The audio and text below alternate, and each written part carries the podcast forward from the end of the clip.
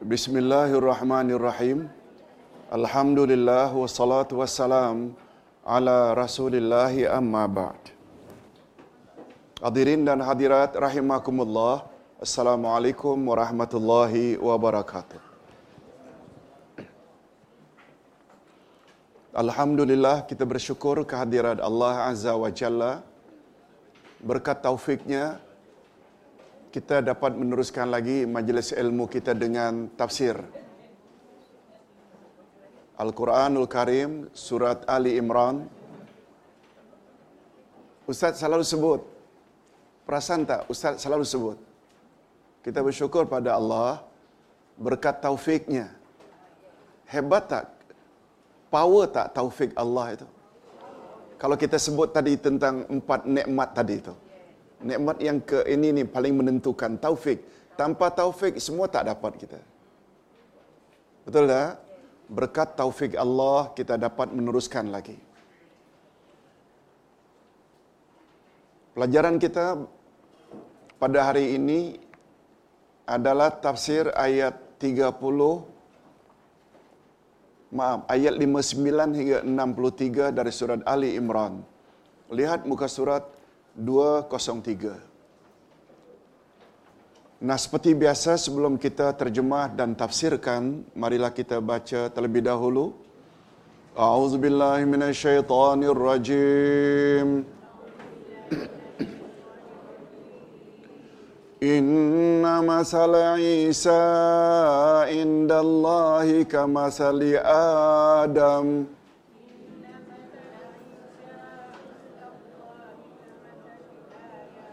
خلقه من تراب. ثم قال له كن فيكون. الحق من ربك فلا تكن من الممترين. فمن حاجك فيه من بعد ما جاءك من العلم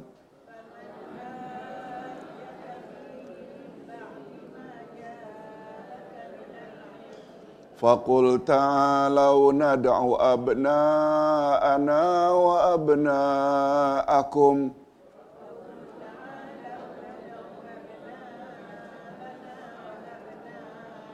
ونساءنا ونساءكم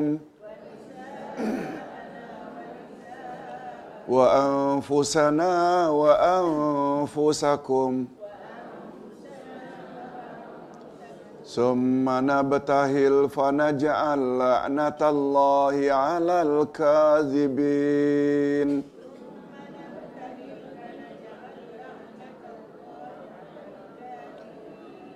إن هذا لهو القصص الحق.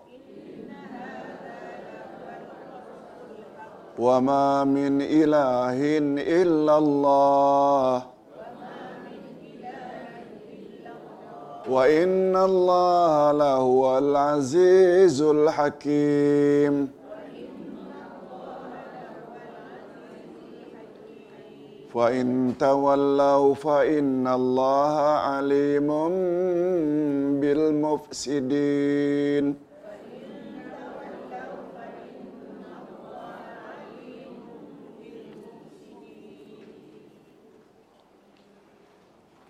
Demikianlah ayat 59 hingga 63 dari surat Ali Imran di bawah tajuk Mubahalah. Ustaz kira Ustaz tak perlu terjemahkan sebab terjemahan nanti akan datang lagi. Boleh ya? Kita langsung saja kepada tafsir ayat. Dalam ayat yang lalu telah diperkatakan tentang kisah Nabi Isa alaihi salam dan ibunya Maryam dan kekufuran kaumnya terhadapnya sehingga ada di antara mereka yang sanggup menuduh ibunya berzina. Mereka adalah golongan Yahudi. dan sebahagian lain ada juga yang beriman kepadanya yakni golongan Hawariyun sahabat-sahabat Nabi maka pada ayat berikut ini dijelaskan pula tentang golongan yang ketiga kalau tadi ada yang tidak meletakkan sesuatu pada tempatnya Isa sebagaimana sepatutnya mengurangi hak Isa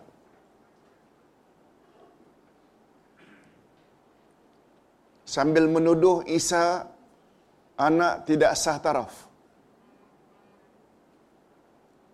Bahasa kasarnya anak haram sebab ibunya Maryam berzina. Ini pendapat siapa? Pendapat Yahudi.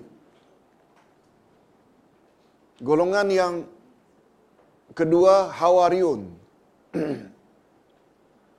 Hawariun ini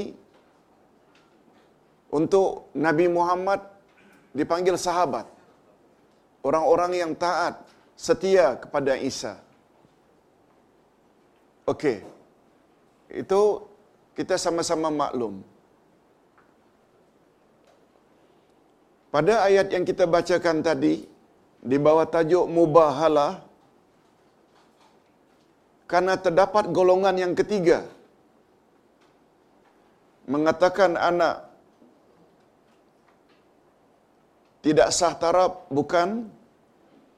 Mereka yang setia dengan Nabi Isa juga bukan? Golongan yang ketiga ini yaitu golongan yang tidak mengingkari Isa tetapi tidak pula memiliki iman yang benar tentang kejadian Isa. Golongan inilah yang mendakwa Isa anak Tuhan. Hawariun mendakwa Isa anak Tuhan tidak? Tidak. Mereka pengikut setia.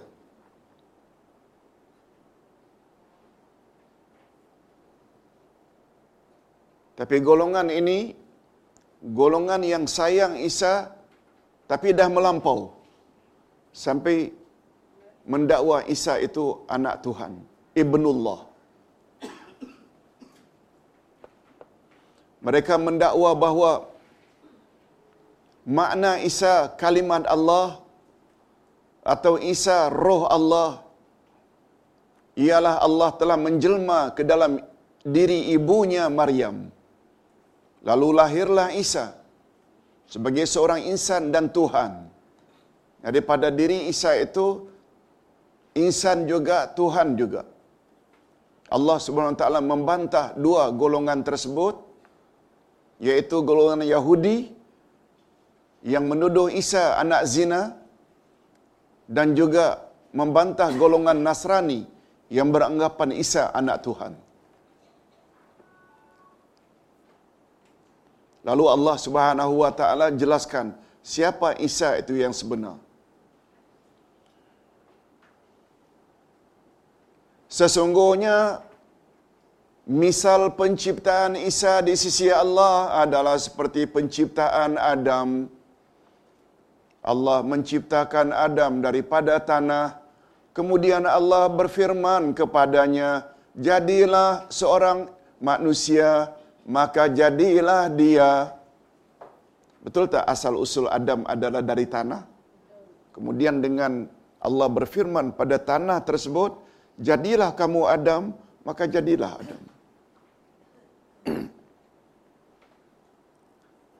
Allah menjelaskan dalam ayat ini bahawa sebenarnya kejadian Isa yang agak luar biasa itu hampir sama dengan kejadian Adam alaihi salam. Malahan Adam yang dijadikan daripada tanah tanpa ibu dan ayah adalah lebih menakjubkan jika dibandingkan dengan kejadian Isa alaihi salam yang hanya tanpa ayah. Betul tak? Kejadian Adam dengan Isa mana yang lebih menakjubkan? Adam. Apa sebab? Betul tak Isa keluar daripada rahim seorang wanita? Adam tidak. Tapi dari tanah. Oleh sebab itu kalau Isa kamu katakan anak Tuhan, mengapa Adam tak pernah kamu katakan Adam ibnullah? Padahal kejadian Adam betul tak lagi mengherankan. Oleh itu keingkaran mereka terhadap ajaran Isa tanpa ayah. Sedangkan mereka percaya tentang kejadian Adam tanpa ayah dan ibu adalah termasuk sesuatu yang bercanggah dengan logik akal fikiran yang waras.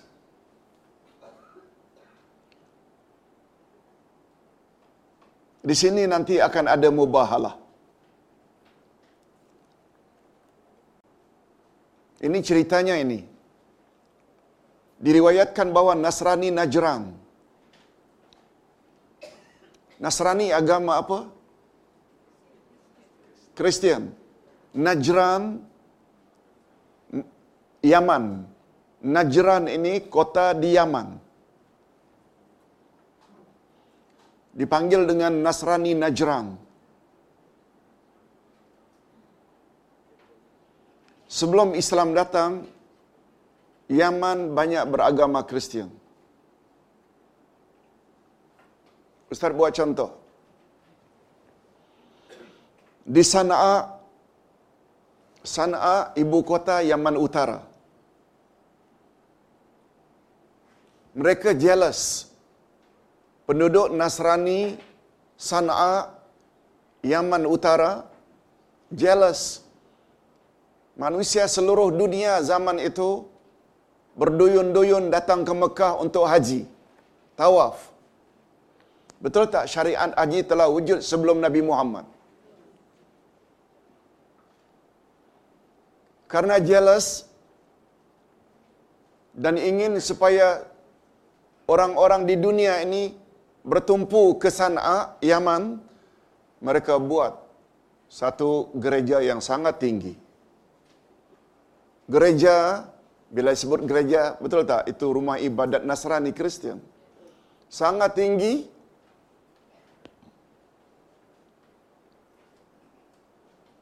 Dan mereka namakan Kalan Siwa. Apa makna Kalan Siwa? Songkok. Bukan ketayap, songkok hitam. Tutup kepala. Apa kaitannya Kalan Siwa dengan tutup kepala? Karena sangat tingginya, bila melihat, songkok akan jatuh.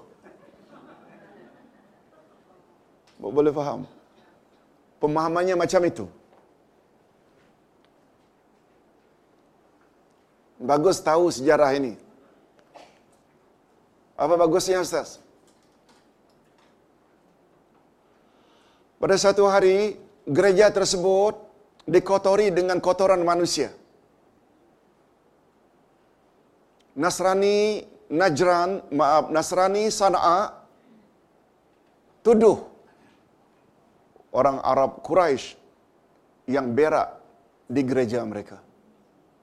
Mereka tadi kan memang ada salah faham. Jealous. Tambah kejadian itu, ini mesti kerja Quraisy Mekah. Ini pencetus akhirnya mereka siap tentera bergajah serang Kaabah. Boleh faham? Karena ada sejarah tahun gajah. Al-Fil. Betul tak? Ketika penyerangan itulah yang akhirnya gagal karena Allah turunkan burung ababil, Nabi Muhammad lahir. Sehingga dipanggillah Nabi Muhammad lahir di tahun gajah. Boleh faham? Ustaz tidak hubung kaitkan apa kaitan Ustaz orang Nasrani Najran dari Yaman datang ke Madinah di zaman Nabi. Ini dia. Diriwayatkan bahwa Najran Nasrani Najran berkata kepada Nabi Muhammad sallallahu alaihi wasallam, "Mengapa engkau mencela nabi kami?" Rasulullah sallallahu alaihi wasallam bersabda, "Apa yang telah kami celak katakan? Kami mencela Isa dari sudut mana?" Mereka orang Kristian menjawab, "Engkau berkata Isa adalah hamba Allah?" Oh. Nabi Muhammad sallallahu alaihi wasallam mengaku tak Isa itu anak Tuhan? Tapi menurut Nabi betul tak Isa adalah hamba Allah dan Rasulullah? Yes. Itu dilihat oleh orang Nasrani Kristian Najran sebagai menghina. Menurunkan martabat Nabi Isa. Coba tengok. Nabi sallallahu alaihi wasallam berkata, "Ya, memang benar dia adalah hamba Allah, rasulnya dan kalimatnya yang telah disampaikan kepada Maryam, seorang perawan suci." Kemudian mereka menjadi marah dan berkata, "Pernahkah engkau melihat manusia dilahirkan tanpa ayah?"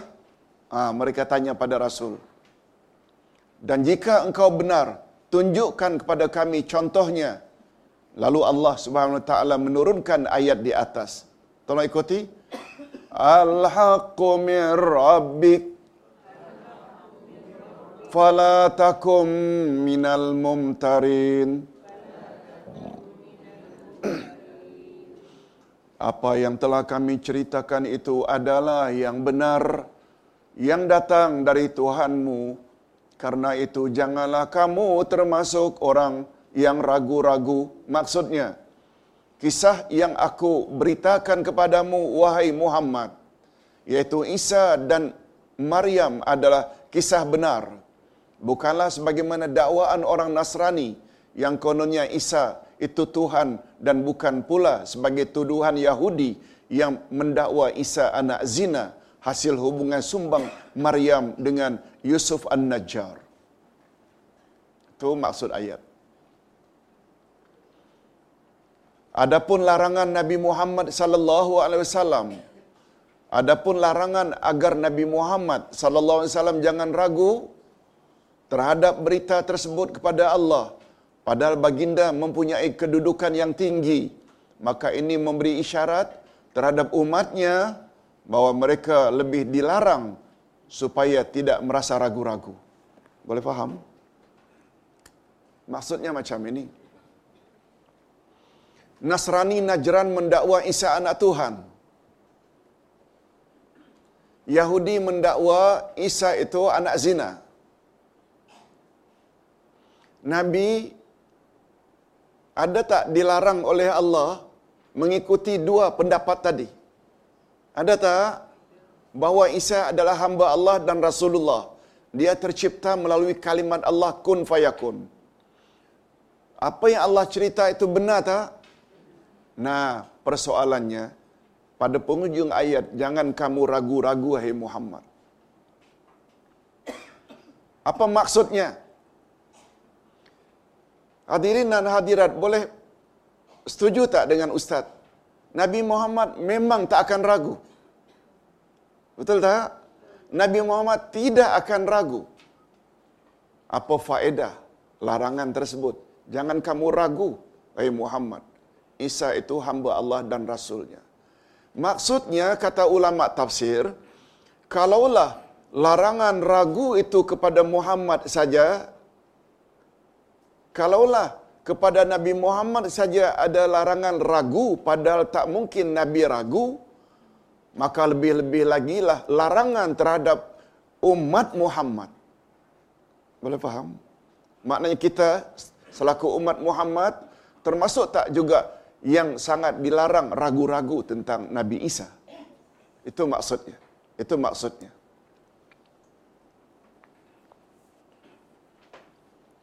Lalu pada ayat berikutnya Allah menceritakan ini dia tentang mubahalah. Ada kata coba tengok ayat berikut ini baris yang ketiga. Tolong ikuti summa nabtahil. Fanaja'al la'natallah alal kazibin. Kemudian mari kita bermubahalah. Nabtahil ni mubahalah diambil dari kata nabtahil. Marilah kita bermubahalah pada Allah dan kita minta supaya laknat Allah ditimpakan kepada orang yang berdusta. Ceritanya macam ini.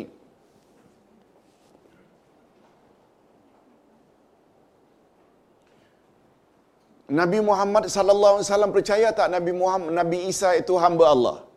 Rasulullah, kalimat Allah. Percaya tak? Nasrani Najran mati-matian mempertahankan Isa itu anak Tuhan. Mengatakan Isa itu hamba Allah suatu penghinaan. Lalu kata Allah, "Eh hey Muhammad, suruh mereka orang Nasrani Najran bukan hanya mereka, pasangan mereka, isteri mereka, anak-anak mereka, followers mereka, pengikut-pengikut mereka pergi ke tanah lapang pada waktu duha. Waktu duha itu, betul tak sekitar jam 9, jam 10. Engkau juga hai Muhammad dan isteri kamu, anak-anak kamu dan followersmu, orang-orang beriman, sama-sama pergi dengan Nasrani tersebut ke tanah lapang pada waktu duha. Sampai di lapangan, masing-masing memohon, membuat statement, sama ada engkau dahulu atau mereka dahulu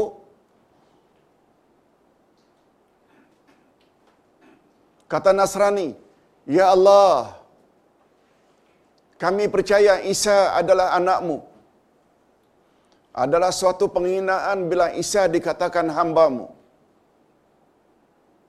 Nabi Muhammad pula giliran Nabi Muhammad Ya Allah, kami percaya Isa itu hambamu dan rasulmu. Dia bukan anakmu. Sudah faham? Lalu yang ketiga sama-sama berdoa. Ya Allah, ya Tuhan kami. Engkau turunkanlah bala dan laknatmu ke atas di antara kami yang berada pada jalan yang salah. Ini yang namanya mubahalah. Bukan berbalah. Mubahalah bersumpah sambil menyatakan keyakinan masing-masing, kemudian minta Allah turunkan balak dan laknatnya, kutukannya. Mana di antara dua puak tadi yang batil? Mubahalah ketika memohon tangan hendaklah lurus. Ini mubahalah. Bukan begini, ini doa. Ketika Jumaat pula begini. Ketika khatib berdoa, sunnah Nabi angkat telunjuk dalam mendengar khutbah. Doa-doa biasa angkat dua tangan sebagaimana sabda Nabi. Allah merasa malu. Allah di antara namanya Al-Hayyu. Al-Hayyu hidup. Al-Hayyu Allah Maha Malu. Maha Pemalu. Ustaz ada sebut dalam kitab Al-Asma'ul Husna. Hadis Nabi Allah merasa malu menghampakan doa orang-orang yang mengangkat kedua-dua tangannya. Ini hadis menunjukkan mengangkat tangan ketika doa boleh tak? Disunatkan tak? Walaupun kita tahu tidak semua doa mesti angkat tangan. Apalagi doa dalam sujud. Macam mana angkat tangan ketika sujud? Ibu-ibu dan bapa sekalian pergi ke tandas doa. Angkat tangan ke masuk tandas? Tapi jangan halang kalau orang ingin mengangkat tangan. Allah merasa malu menghampakan permintaan orang yang bila berdoa sambil mengangkat kedua tangannya. Okey. Mubahalah pula tangan lurus ke langit menunjukkan kesungguhan. Okey. Setelah kita tahu jalan ceritanya, baru kita faham ustaz akan baca.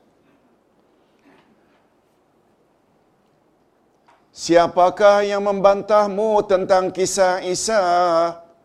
Sesudah datang ilmu yang meyakinkan kamu, maka katakanlah kepadanya, marilah kita memanggil anak-anak kami dan anak-anak kamu, istri-istri kami dan istri-istri kamu, diri kami dan diri kamu, kemudian marilah kita bermubahalah kepada Allah dan kita minta supaya laknat Allah ditimpakan ke atas orang-orang yang berdusta. Dah mula faham sikit kan? Di dalam ayat ini Allah memberikan bimbingan kepada Nabi Muhammad sallallahu alaihi wasallam yakni jika masih ada orang yang mempertikaikan kebenaran berita tentang kejadian Isa alaihi salam sesudah mereka mendapat penjelasan maka hendaklah mereka diajak bermubahalah untuk membuktikan siapa yang berada di pihak yang benar dan hendaklah bersama-sama berdoa supaya Allah menurunkan laknatnya kepada orang-orang yang berdusta dalam kalangan mereka. Mubahalah ialah masing-masing pihak antara orang yang berbeza pendapat berdoa kepada Allah dengan bersungguh-sungguh agar Allah menurunkan laknatnya kepada pihak yang berdusta. Allah menyuruh Nabi Muhammad sallallahu alaihi wasallam agar mengundang keluarga masing-masing baik daripada pihaknya maupun daripada pihak mereka yang terdiri dari anak dan isteri untuk mengadakan mubahalah tersebut. Dan di dalam ayat di atas ter- dibuktikan, maaf disebutkan lebih dahulu isteri dan anak-anak Nabi dalam mubahalah bukan diri Nabi karena seseorang lebih mengkhawatirkan diri keluarganya daripada dirinya sendiri. Masih ingat? Anak jatuh dalam longkang, mak terjun, padahal dia tak pandai berenang. Betul tak? Dia akan dahulukan. Itu sebabnya rahasianya dalam ayat yang kumpul di lapangan itu isteri-isterimu, anak-anakmu, baru dirimu itu kemudian. Ini yang namanya tadabur. Ayat Quran itu betul tak? Susunannya itu mesti ada rahasia yang tersirat yang kita tak tak dapat fikir. Itu tadabur. Hal ini mengandungi pengertian. Hal ini mengandungi pengertian bahawa Nabi Muhammad sallallahu alaihi wasallam telah percaya dengan penuh keyakinan bahawa bencana yang tidak dikehendaki sebagai akibat dari mubahalah itu tidak akan menimpa keluarganya dan dirinya. Nabi yakin tak? Itu sebabnya pada ayat sebelumnya Nabi disuruh oleh Allah jangan ragu apa yang aku telah katakan padamu tentang Isa. Itu sebabnya muncul istilah atau bidalan dalam masyarakat kita. Berani karena benar. Berani karena benar. Yang takut ni karena dia rasa tak benar. Ayat ini dikenal dengan panggilan ayatul mubahalah. Tolong ikuti ayatul mubahalah. Ayat mubahalah. Jangan hanya kenal ayatul kursi. Jangan hanya kenal ayat seribu dinar. Hari ini kita diperkenalkan ayatul mubahalah. Itu ceritanya. Dan ada lagi ayat 18 dari surat Al-Hashru. Dipanggil dengan, tolong ilangi, ayatul muhasabah. Itu ayat muhasabah pula. Ayat 18 dari surat Al-Hashru. Eh orang-orang yang beriman, bertakwalah pada Allah dan hendaklah setiap diri melihat ke dalam dirinya amal apa yang dia akan bawa ketika menghadap Allah pada hari esok dan bertakwalah pada Allah. Ayat itu dipanggil ayatul muhasabah, ayat koreksi diri. Kita teruskan dengan penjelasan berikut. Coba dengar. Ketika Nabi cabar. Jom kita sama-sama ke tanah lapang minta pada Allah. Coba dengar dan lihat apa respon orang-orang Nasrani. Mereka jawab ke cabaran baginda atau mereka tidak. Diriwayatkan bahawa Al-Aqib Abdul Masih dan As-Sayyid Al-Ayham, pemimpin Nasrani dari suku Najran, telah mengunjungi Rasul sallallahu alaihi wasallam dan baginda mengajak mereka bermubahalah. Lalu salah seorang daripada mereka berkata kepada kaumnya, Coba tengok apa kata pemimpin Nasrani. Jangan kamu bermubahalah dengan Muhammad. Maknanya jangan kamu jawab cabaran Muhammad. Demi Allah, jika dia benar-benar seorang nabi, lalu dia bermubahalah, saya kita tidak akan bahagia untuk selama-lamanya dan tidak akan ada generasi yang akan melanjutkan keturunan kita. Maknanya mereka faham tak? Sebenarnya Isa memang bukan anak Tuhan. Faham tak? Faham. Cuma degil saja. Kata mereka, bila kita jawab cabaran Nabi, tak ada lagi. Semua akan musnah. Zuriat kita. Tahu tak apa? Kemudian mereka berkata kepada Nabi Muhammad sallallahu alaihi wasallam, "Kami akan memberikan apa yang engkau minta wahai Muhammad. Sebab itu utuslah kepada kami laki-laki yang paling engkau percayai." Kemudian Nabi Muhammad sallallahu alaihi wasallam bersabda kepada sahabat-sahabatnya, "Berdirilah wahai Abu Ubaidah bin Jarrah." Maka setelah dia berdiri, Nabi pun bersabda, "Inilah orang yang paling dipercayai dalam kalangan umat ini." Hadis riwayat Bukhari dan Imam Muslim. Di dalam riwayat yang lain pula mereka berkata, Ya Muhammad, berilah kami tangguh selama tiga hari. Lalu mereka pergi ke Bani Quraizah. Lalu mereka Nasrani tadi pergi ke Bani Quraizah, Bani Nadir dan Bani Qainuqa dari kalangan orang-orang Yahudi. Ini tiga kaum ini, tolong ikuti, Bani Quraizah, Bani Nadir, Bani Qainuqa. Ini grup ni ahli kitab juga, tapi Yahudi. Yang datang tadi dari Najran, Yahudi atau Nasrani? Nasrani. Betul tak kedua-dua Yahudi dan Nasrani dipanggil kafir ahli kitab?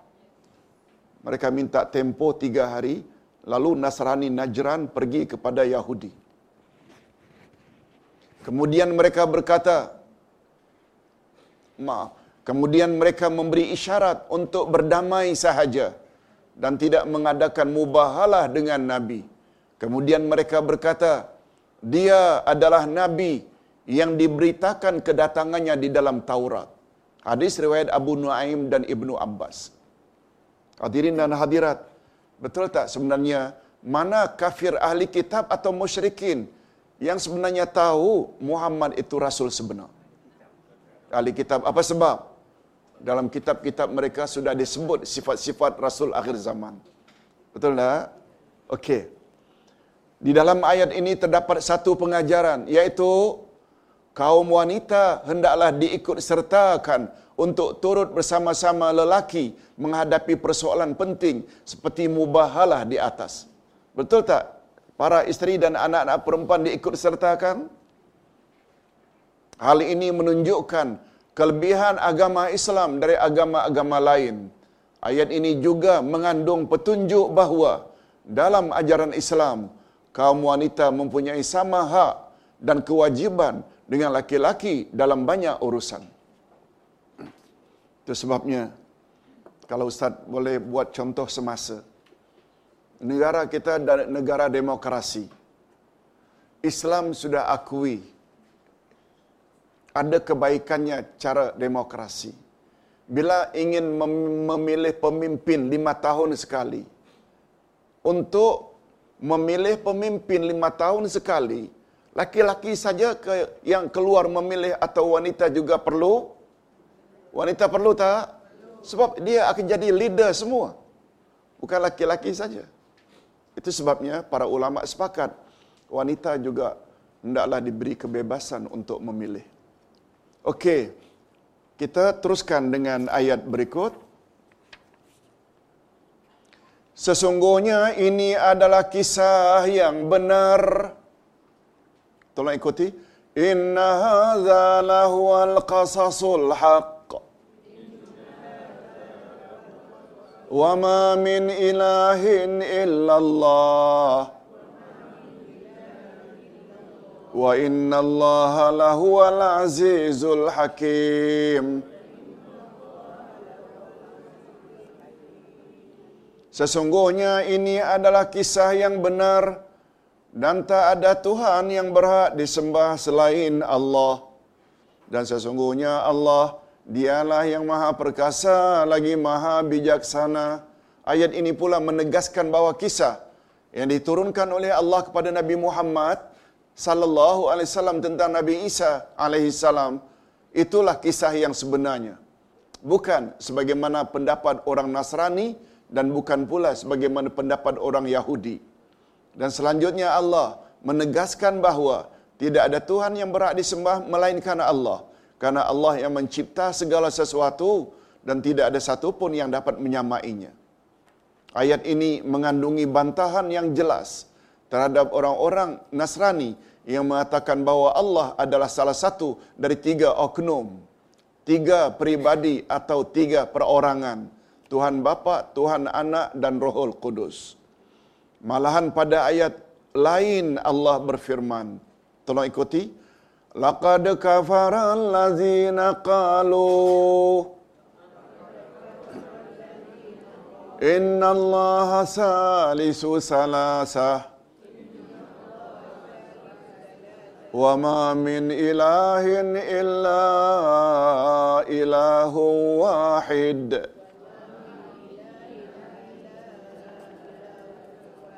Sesungguhnya kafirlah orang-orang yang mengatakan bahwasanya Allah adalah salah satu dari yang tiga. Padahal sekali-kali tidak ada Tuhan yang berhak disembah melain selain Tuhan yang Esa. Al-Maidah ayat 73. Menurut Imam Ibnu Kasir, orang-orang Nasrani mengatakan Isa adalah Allah karena dia menghidupkan orang mati. Hadirin dan hadirat bagi kita, Isa dapat menghidupkan orang yang sudah mati. Betul tak itu hanya mukjizat? Betul tak? Namun perbuatan tersebut menghidupkan mematikan hanya milik Allah. Yang menyembuhkan orang yang sakit sopak, menghabarkan perkara gaib, membuat burung daripada tanah kemudian meniupnya lalu boleh terbang. Mereka juga mengatakan Isa adalah anak Allah sebab dia dilahirkan tanpa ayah dan dia boleh bertutur sejak dalam buayan. Mereka mengatakan Isa adalah salah satu dari tiga karena Allah selalu berfirman, kami buat, kami mencipta, kami menyuruh, yaitu dalam bentuk jamak atau banyak. Dan kalaulah Allah itu Esa satu, tentu dia akan mengatakan, aku berbuat, aku mencipta, aku menyuruh. Hadirin dan hadirat, betul tak persoalan yang sama juga timbul kekeliruan di kalangan umat Islam? Coba dengar apa jawaban para ulama tafsir.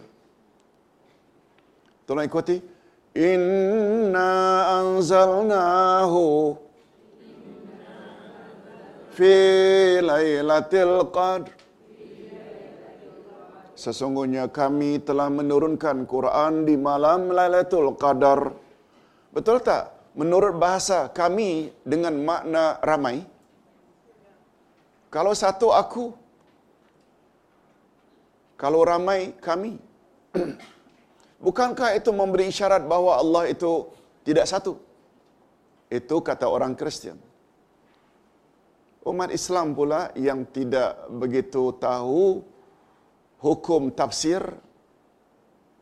mereka akhirnya sama-sama mengatakan, oh Tuhan itu ramai. Salah. Itu sebabnya Allah menyuruh dalam Quran, tolong ikuti, Fas'alu ahla zikri in kuntum la ta'lamun. Tanyalah orang yang ahli zikir, ahli zikir, ahli Quran jika awak belum tahu. Dalam kaedah bahasa Arab, sebenarnya semua bahasa macam itu. Kami tidak senantiasa membawa makna jamak atau ramai. Itu sebabnya di dalam kaedah bahasa Arab dalam ilmu tafsir disebut Allah menggunakan istilah kami untuk dirinya tolong ikuti litazim wa tashrif untuk menyatakan keagungan dan kemuliaannya. Ustaz difahamkan kadang-kadang Ratu Elizabeth juga mengatakan we we dia tidak menunjukkan kemegahan dan kehebatan kedudukannya. Tidak menunjukkan dia itu hebat, we, bukan I. Betul tak dalam bahasa Melayu juga macam itu? Kadang-kadang untuk menyatakan kesopanan kepada seseorang merendah diri, kita selalu mengatakan kami.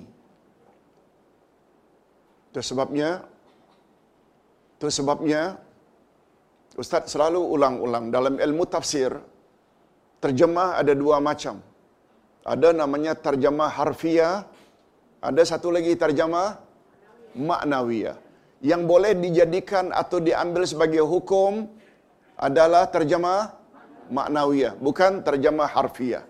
Harfiah memang kami, menurut bahasa kami memang biasa menunjukkan ramai, tapi terjemah maknawiyah banyak tak keterangan-keterangan yang mengatakan bahawa Allah itu Esa. Qul huwallahu ahad. Betul tak? Apalagi dijelaskan ahadnya Allah lam yalid. Dia tidak beranak dan tidak diperanakkan. Perlu tak ini diambil kira? Sehingga tidak terpesong kami yang Allah gunakan menunjukkan dia ramai. Itu maksudnya terjemah maknawiyah. Okey, kita teruskan.